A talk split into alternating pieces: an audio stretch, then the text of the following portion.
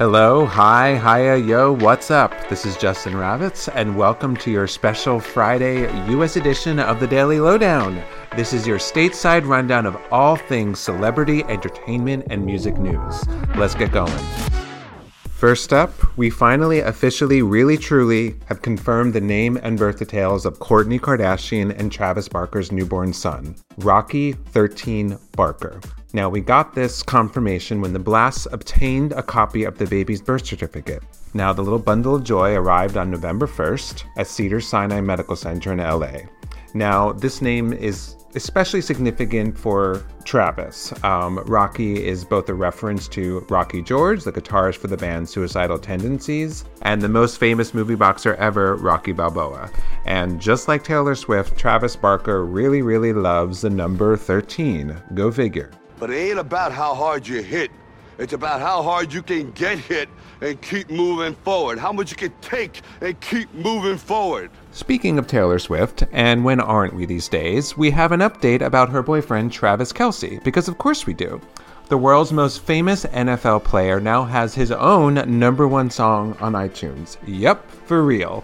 The song is called Fairy Tale of Philadelphia and it's a collaboration between Travis and a musical trio called the Philly Specials. That would be his brother Jason Kelce, plus fellow Philadelphia Eagle Jordan Mailata, Sorry if I mispronounced that. And Lane Johnson. Now, Fairy Tale is a Christmas parody song that has special resonance for anyone from Philadelphia and appears on the group's second album, A Philly Special Christmas Special.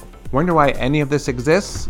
It's all for a charity and a good cause, the Children's Crisis Treatment Center and Children's Hospital of Philadelphia.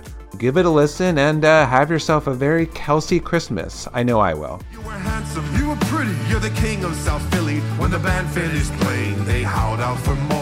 Another story today with a Taylor Swift connection. Now, we all learned a whole lot about music publishing and the power of musicians owning their publishing rights and their masters when Taylor opted to re record her own back catalog when her masters were sold to another entity. Now, a pop peer of hers, Dua Lipa, recently bought back the publishing rights to her own catalog of hits. Um, but in a new interview, she says Taylor wasn't precisely the inspo behind that move. She said, To be able to have all the rights back to my songs feels really good. It's my life's work, so it's good to be the person to say what happens with it, she said on the Audacy Check In podcast. With regard to Taylor, she said, I think what had happened to Taylor obviously was something that completely started getting people to understand that they should have a lawyer and understand the business of music for sure. I think owning your publishing was just something that I really wanted to have. You're welcome for not imitating Dua Lipa's British accent. This was unexpected.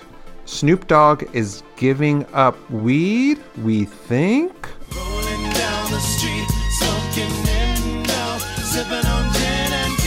okay. The rapper, whose love of cannabis has been a major part of his persona and his brand since he came up in the early 90s, said on Instagram Thursday After much consideration and conversation with my family, I've decided to give up smoke. Please respect my privacy at this time. Now, fans wrote in the comments that they were a little skeptical about it, uh, but he wrote in the comments, I'm giving up smoke.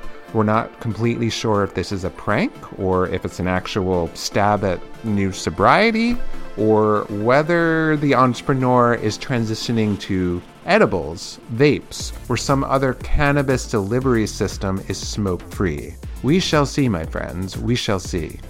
This is a dark and disturbing story, so listeners, please take caution before you listen. As first reported in the New York Times, singer Cassie has filed a shocking lawsuit against her ex, Sean Diddy Combs, and alleges that the famous rapper, producer, and mogul subjected her to rape and sex trafficking over the course of a decade. Cassie, whose real name is Cassandra Ventura, said in a statement After years in silence and darkness, I'm finally ready to tell my story and to speak up on behalf of myself and for the benefit of other women who face violence and abuse in their relationships. Combs' attorney initially responded Mr. Combs vehemently denies these offensive and outrageous allegations. We will be staying on top of this story. And that is that, my friends. Thanks for listening to today's Daily Lowdown. Have a wonderful weekend and catch you next week.